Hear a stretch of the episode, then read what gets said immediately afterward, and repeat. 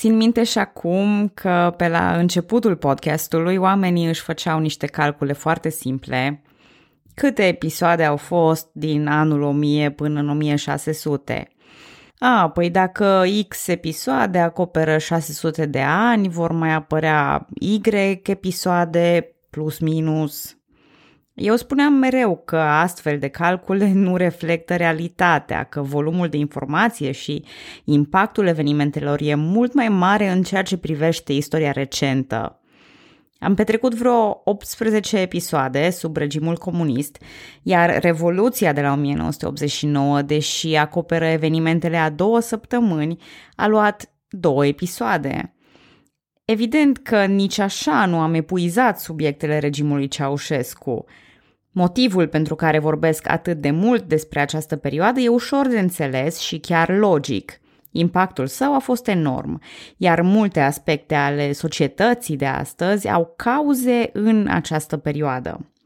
S-au transmis mentalități și idei de la o generație la alta, dar încă nu am scăpat nici de mentalitatea vechiului regim, dar aminte de mentalitatea tranziției spre democrație.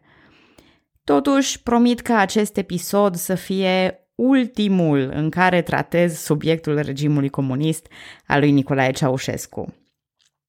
În acest episod de tip adendum voi aduna câteva subiecte care nu și-au avut locul în narațiune și, bine, nici în ghiveciul făcut în episodul 161.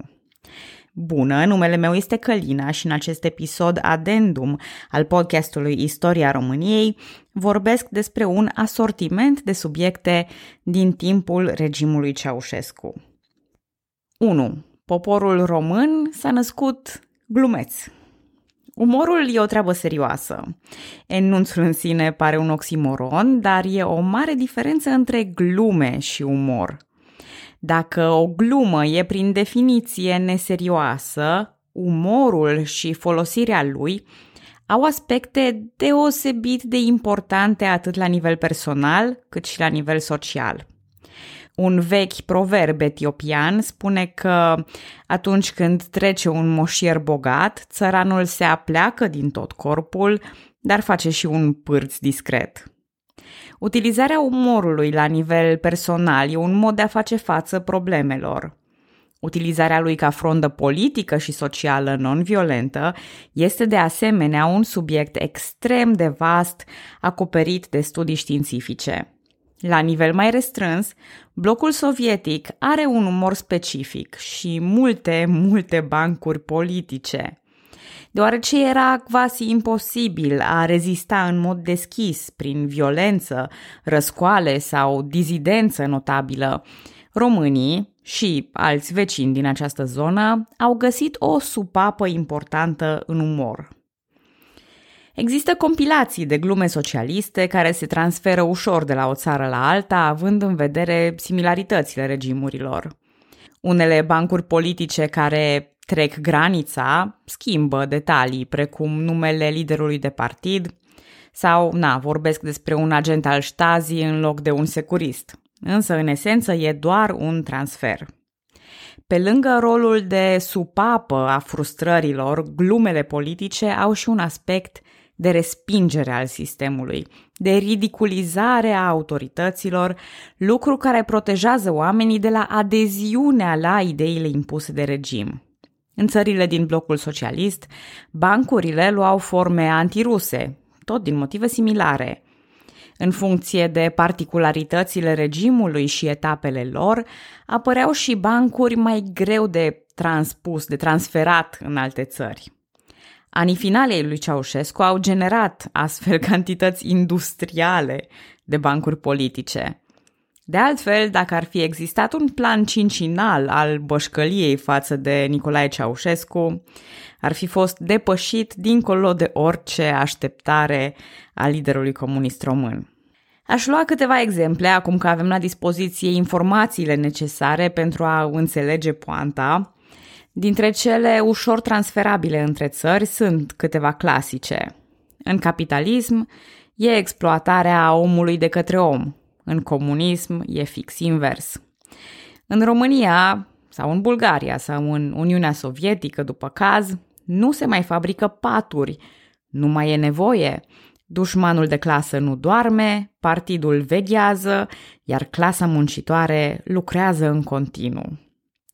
Obsesia lui Ceaușescu pentru muncă patriotică a generat un banc că RSR experimentează genetic pentru a produce arbori de măr pitici, pe care să-i poată culege și șoimii patriei, nu doar elevii mai mari. Cultul personalității e ridiculizat și el. Bulă merge la școală cu pantalonii necălcați. Învățătoarea îl întreabă, măi, dar mamă ta nu-ți calcă pantalonii? Păi mă scuzați, doamna învățătoare, dar când băgăm televizorul în priză, îl auzim doar pe Ceaușescu, când băgăm radioul, e tot Ceaușescu, deja îi e frică mamei să bage în priză fierul de călcat, că dacă tot Ceaușescu apare. Penuria de alimente a născut rețeta glumeață de supă de pui.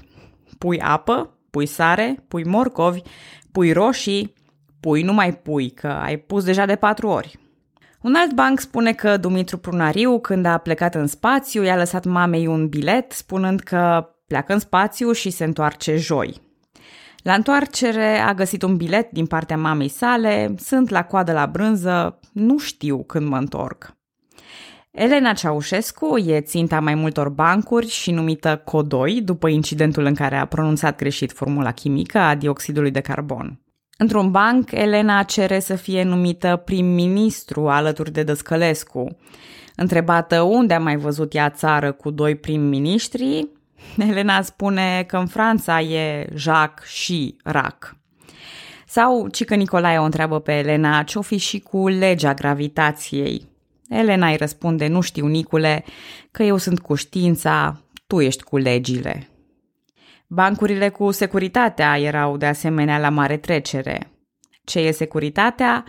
Inima partidului care bate, bate, bate. Lângă sediul securității, un trecător îl întreabă pe bulă, nu știți unde se bate la mașină? Bulă răspunde, nu, că pe mine m-au bătut manual. Alte aspecte ale vieții comuniste erau surprinse în bancuri cu Radio Erevan sau bancuri despre Trabant, adaptate uneori la Dacia. Bancurile, deși aveau doza lor de risc, au fost esențiale și bine răspândite în Europa de Est și în RSR în speță, reflectau fără îndoială starea de spirit a poporului. Nu mă pot abține, așa că îl spun și pe ultimul. Ce e mic, negru și bate la ușă? Viitorul. Sigur, alături de bancurile politice existau și câteva lozinci transmise pe la colțuri. Una destul de cunoscută e aceea cu N-avem unt, n-avem salam, dar avem pe Ducadam, cu referire la performanțele senzaționale ale portarului naționalei. De altfel, meciurile și evenimentele sportive erau atent supravegheate, fiind posibile scântei de scandal care puteau să se verse în societate. Unele dintre aforisme sau lozinci au stat ascunse timp de ani de zile până când au erupt la Revoluție. Cine-i mic și dă din mână și are patru la română, spuneau românii, ironizând gesturile lui Ceaușescu din timpul discursurilor. Iar în episodul anterior am amintit câte ceva despre cizmărie când talpa țării striga că vrea pantofi din pielea dictatorului. 2. Nostalgia. Nostalgia față de vechiul regim e un lucru perfect, normal și de înțeles. E important să vorbim despre asta pentru a înțelege acele celebre nuanțe de gri și cum ne poate păcăli mintea să idealizăm anumite evenimente sau perioade. Există mai mulți factori conductivi spre un sentiment de nostalgie față de vechiul regim – unul dintre ele este vârsta celor care au trăit regimul, fiind vremea tinereții lor. Ei confundă senzațiile plăcute ale tinereții cu ceva intrinsec regimului, însă cele două sunt de fapt independente. Cei care nu au trăit pe timpul lui Ceaușescu adesea au o viziune incompletă și lipsită de spirit critic. Părinții și bunicii povestesc selectiv aspecte ale tinereții, transmițând astfel mai departe senzația improprie. Din lipsă de interes, din lipsă de timp sau pur și simplu pentru că nu realizează subiectivitatea interlocutorilor. Tinerii ajung să aibă idei preconcepute, de regulă acelea care favorizează regimul comunist. Alături de aceasta, e tendința noastră de a ne radicaliza, prin care creierul nu vrea să perceapă un lucru ca fiind parțial bun și parțial rău. Comunismul e prezentat tinerilor fie ca o caricatură perfect distopică, fie ca o caricatură perfect utopică. Niciuna dintre aceste variante nu corespunde factual situației. Mai mult, în majoritatea țărilor postcomuniste, acest aspect al nostalgiei există la nivel sistemic, dintr-o altă deziluzie. Anume, în timpul comunismului, aceste popoare aveau impresia că democrația este perfectă și infailibilă, deoarece de acolo venea speranța. Întâlnind realitățile democrației și mai ales realitățile tranziției, românii și alți vecini trecuți prin aceleași situații au avut o mare deziluzie. Iar acea deziluzie s-a orientat rapid înspre trecut, în mai multe țări din fostul bloc sovietic au apărut produse care glamurizează perioada comunistă sau fac apel la nostalgie pentru a se vinde. Uneori acest fenomen e cunoscut sub numele de comunism chic. Acesta e un mare oximoron, căci e greu de crezut că Stalin sau vreun urmaș ideologic de-al lui ar fi fost pentru ideea de opulență sau chic. Cred că cel mai important lucru aici e să realizăm că niciun regim nu este perfect Corupția și problemele sistemice există peste tot, în orice țară și sub orice regim. Însă unele astfel de regimuri sunt inerent și complet nesustenabile. Prin lentila trecutului, a prezentului sau a viitorului putem găsi fericirea în orice condiții. Putem crea fericirea, așa cum creăm tristețea. Nu, comunismul nu a fost exclusiv mizerie și suferință, dar nu a fost nici perfecțiune și echilibru. Și sunt perfect conștientă că asta e o pastilă greu de înghițit, dar vă mai gândiți și vedeți dacă îmi dați dreptate. Spre deosebire de Nicolae Ceaușescu, eu nu țin neapărat să am dreptate. 3. Copiii soților Ceaușescu Vorbind despre viața lui Nicolae și Elena Ceaușescu, am spus că aveau trei copii și aceștia au jucat roluri mai mult sau mai puțin importante în povestea regimului. Printre altele, discutam la un moment dat că ei preferau membrii ai familiei puși în posturi cheie pentru a se asigura contra trădării, dar în esență copiii familiei Ceaușescu nu au avut un rol foarte principal, a fost cel mult secundar în drama care se desfășura, așa că nu am insistat asupra lor.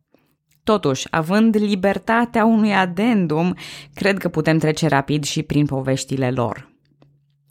Valentin Ceaușescu, fiul cel mai mare, a fost poate cel mai puțin problematic din toate punctele de vedere. Deși a fost ales membru supleant al Comitetului Central al 14-lea Congres, el a rămas mereu neimplicat în politică și neimplicat în scandaluri. S-a format ca fizician la facultatea din București și apoi la Imperial College în Londra. Între 1970 și 1980, Valentin a fost căsătorit cu altă odraslă de mari comuniști. Mai exact, cu Iordana Borilă, fica lui Petre Borilă. Valentin s-a ales cu o considerabilă colecție de artă, fiind bibliofil și colecționar pasionat.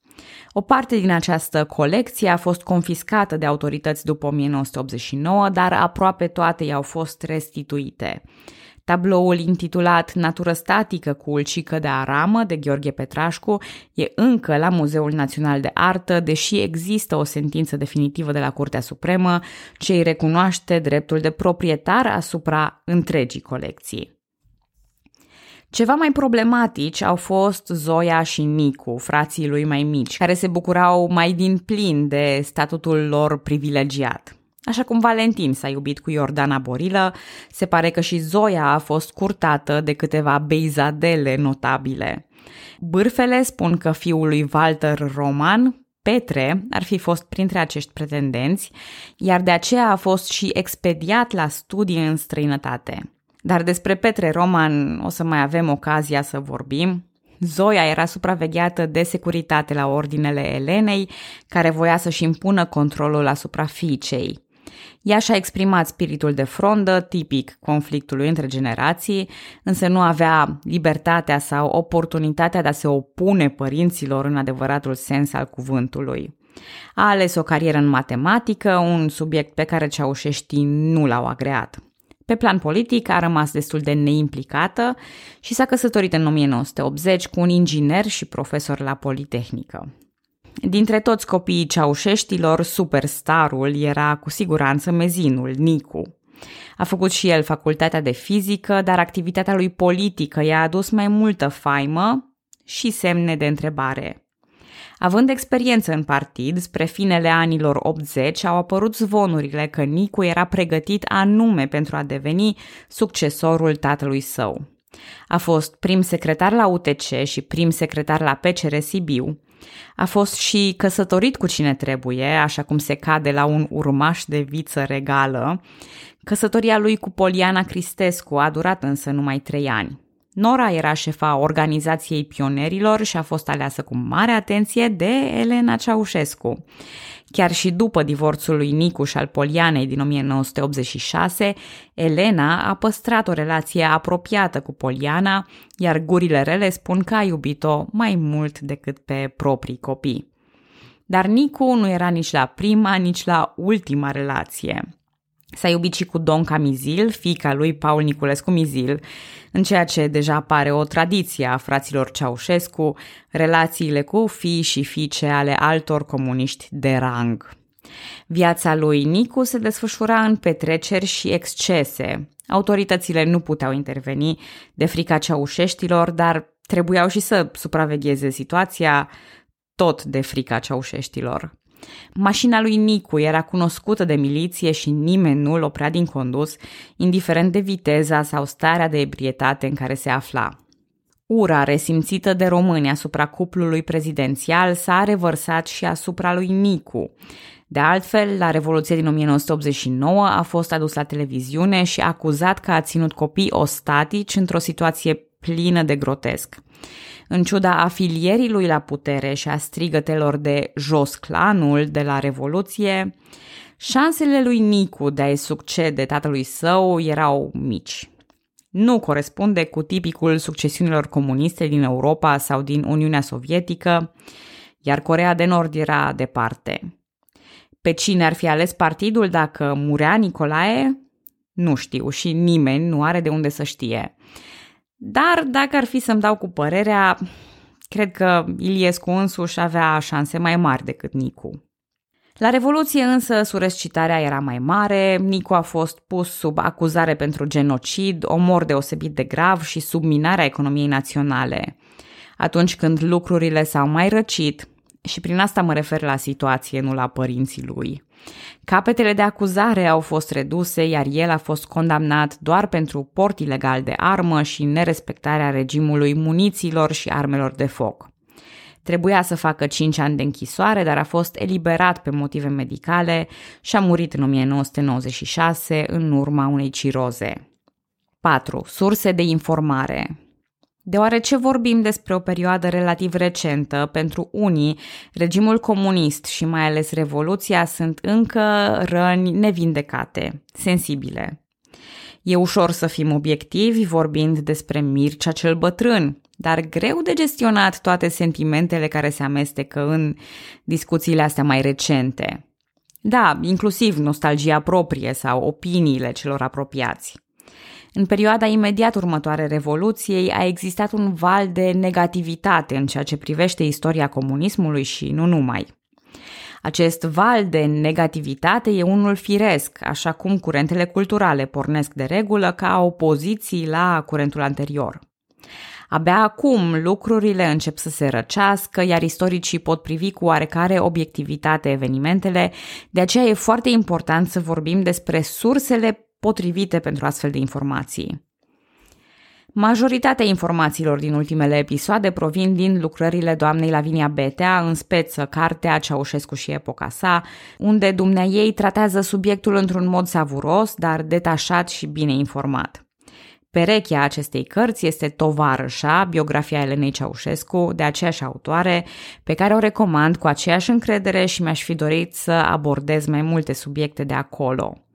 La fel, ultimul an din viața Elenei Ceaușescu, pe care am citit-o acum câțiva ani cu sufletul la gură. Și nu o spun bombastic, nu exagerez, ci efectiv cred că abia am respirat pe parcursul întregii cărți. Din păcate, deja materialul de podcast din această perioadă e destul de dens, așa că nu mi-am permis să deschid prea multe povești paralele. Dar doamna Lavinia Betea mai are și alte cărți fascinante, printre care îi se spunea Machiavelli, un dialog cu fostul ministru de externe Ștefan Andrei, sau Lucrețiu Pătrășcanu, moartea unui lider comunist. Ce mi se pare foarte important este specializarea doamnei Betea pe aceste subiecte. Nu aș putea niciodată să mă consider un spirit geamăn, însă munca dumnea ei este de o reală inspirație pentru mine și sper că am reușit să-i fac cinste măcar 10%.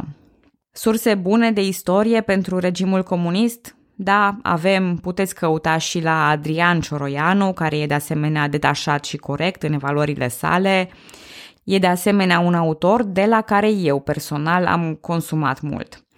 Am mai folosit și articole din revista Istoria, câte ceva de la Denis Deletant, compendii relativ recente de studii, înregistrări video din perioada regimului și așa mai departe. Pentru perioada ceva mai timpurie a comunismului, recomand Stalin și poporul rus, democrație și dictatură în România contemporană, de Gheorghe Onișoru. Iar pentru cei care preferă sursele în format video, că nu v-am uitat, am vorbit deja despre adevăruri despre trecut și 5 minute de istorie, dar găsiți și pe Netflix câteva documentare bune. Printre ele aș menționa autobiografia lui Nicolae Ceaușescu, contrar numelui e un documentar no comment cu înregistrări din perioada regimului Ceaușescu. Videograme dintr-o revoluție e de asemenea foarte bun, Canalul Zaya Fet de pe YouTube are de asemenea niște materiale excelent compilate în colecția Pe vremea tovarășilor. Din păcate, la momentul în care scriu acest episod, au ajuns cu istoria doar în comunismul timpuriu, însă vor face treabă bună în continuare, cu siguranță. În ce nu aș recomanda să vă puneți încrederea? În senzaționalisme și bârfe scrise neglijent sau documentate slab, făcute pentru a inflama dar aici am încredere în voi că distingeți deja nuanțele de gri. Sigur, mai trebuie să adaug că eu nu am nicio autoritate și nu am studii în domeniul istoriei, doar povestesc aici niște lucruri ca între prieteni. Deci, în fond și la urma urmei, puteți citi ce vreți, puteți crede ce vreți, că nu dăm test. 5. Ce femeie! Elena Ceaușescu a fost cunoscută sub multe nume, de la Lenuța lui Briceag și până la tovarășa academician, doctor inginer Elena Ceaușescu, savantă de renume mondial. Sau, mai pe scurt, Codoi. Indiferent de nume, impactul ei asupra istoriei e de necontestat, iar asta pune câteva probleme. O variantă a nostalgiei pentru vechiul regim spune că, de fapt, Ceaușescu nici nu era atât de rău, dar l-a stricat ea, Cred că am reușit să arăt în toate aceste episoade că dinamica dintre Nicolae și Elena era una de oglindire și solidaritate perfectă, iar Nicolae nu a fost condus sau manipulat de soție. O altă problemă pe care o ridică personajul Elena Ceaușescu este confuzia dintre particular și general.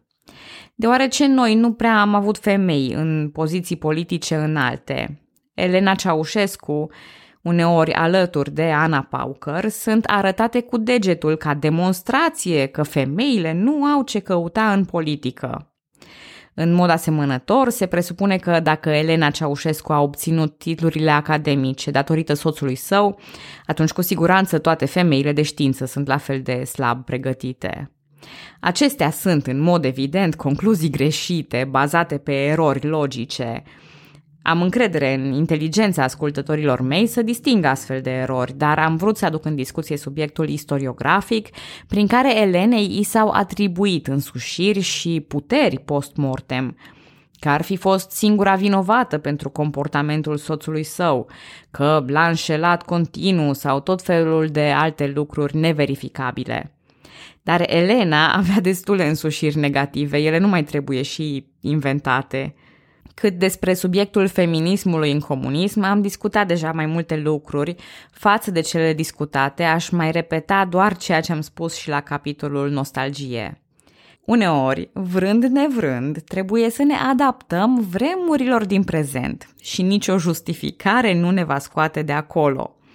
Așadar, dacă aveți vreo problemă aparte cu prezența femeilor în funcții înalte sau în politică, sau dacă aveți impresia că ele trebuie să arate într-un anumit fel sau să corespundă vreunor standarde, căutați argumente în altă parte, nu în personajul Elenei Ceaușescu. 6. Revoluția sub semnul întrebării. Am promis în episoadele trecute că voi aborda acest subiect delicat. Chiar dacă oficial evenimentele din decembrie 1989 sunt definite ca revoluție, iar motivele pot părea evidente, există și curente de opinie contrare. Sunt două curente principale despre care vreau să vorbesc. Primul dintre ele propune teoria unei lovituri de stat, nu al unei revoluții. În funcție de proponent, e vorba fie de o lovitură de stat a armatei sau de imixtiunea serviciilor secrete, practic dându-i dreptate lui Ceaușescu, Alții consideră că Iliescu și prietenii lui au orchestrat lovitura de stat pentru a ajunge la putere. Cei care propun varianta loviturii de stat arată că lumea a fost suspect de pregătită pentru un astfel de eveniment. Asta e perfect normal, de altfel, căci exista un context internațional propice pentru o revoluție. Cu siguranță s-au pregătit mulți pentru o revoluție, dar nu știau când și cum se va petrece ea. A fost revoluția, de fapt, o lovitură de stat? Depinde de interpretarea personală pe care o dăm termenilor și de credința pe care o avem în spontaneitatea poporului. Evenimentele de la începutul Revoluției nu au fost mult diferite de alte instanțe de revoltă, precum incidentele de la Brașov din 1987. De data aceasta însă nu au funcționat represaliile. Agățați de speranța căderii comunismului pe plan internațional, România au împins limitele ceva mai mult. Iar lucrurile au escalat mai mult și mai rapid decât în 1987. Atunci, clar, nu putem vorbi despre o lovitură de stat pură. Iar dacă vorbim despre o combinație între o lovitură de stat, o instigare din partea serviciilor străine sau o manipulare a populației, deja discuția e alta. CFSN a reușit să preia puterea, însă a făcut o treabă destul de imperfectă, după cum se va vedea și în episoadele următoare, în care ne întâlnim cu o opoziție puternică și proteste, unele violente. Un alt risc este acela de a despica firul în patru. De la ce pondere a populației și de la ce grad de imixtiune al serviciilor se consideră lovitură de stat, iar nu revoluție? Cum se calculează această pondere? Oare nu e firesc ca serviciile, armata și alte entități să participe la aceste evenimente sau să le monitorizeze, chiar dacă nu le-au orchestrat? Cu siguranță avem lucruri mai bune de făcut decât a despica firul în patru. Iar eu, personal, merg pe un principiu simplu pentru a numi evenimentele din 1989. Nu cred că mă pot uita în ochii participanților din Timișoara sau din alte orașe, iar printr-o singură expresie să le neg faptele. Dacă voi preferați să o numiți oricum altfel, puteți să vă imaginați alt cuvânt sau altă expresie la următoarea audiere a episoadelor. Pentru mine, rămâne revoluție. E același motiv pentru care mă deranjează și a doua teorie, aceea că singura cauză a revoluției ar fi fost penuria de alimente și frigul. Nu neg, au jucat un rol covârșitor, dar de acolo până la a spune că a, reaprovizionarea magazinelor l-ar fi salvat pe Nicolae Ceaușescu, e mult.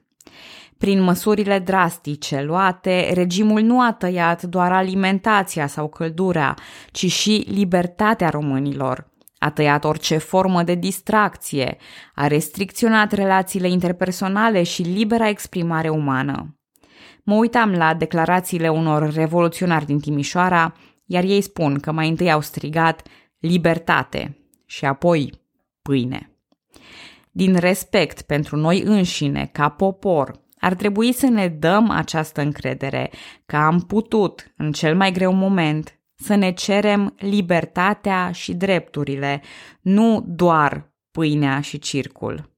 Dar, sigur, și asta depinde de propriile convingeri. Iar eu aceste teorii nu le-am adus în discuție pentru a vă convinge că a fost într-un fel sau în altul. Le-am propus pentru că asta e abordarea cinstită, a vorbi și despre curentele alternative. Acestea fiind zise, trebuie să recunosc că văd luminița de la capătul tunelului. A fost o perioadă grea. Urmează una și mai grea, dar cel puțin pot să-mi trag răsuflarea ca la sală între serii. Iar noi să ne reauzim cu România post-decembristă și tranziția spre un regim democratic. Vă mulțumesc că ascultați podcastul Istoria României. Pe data viitoare!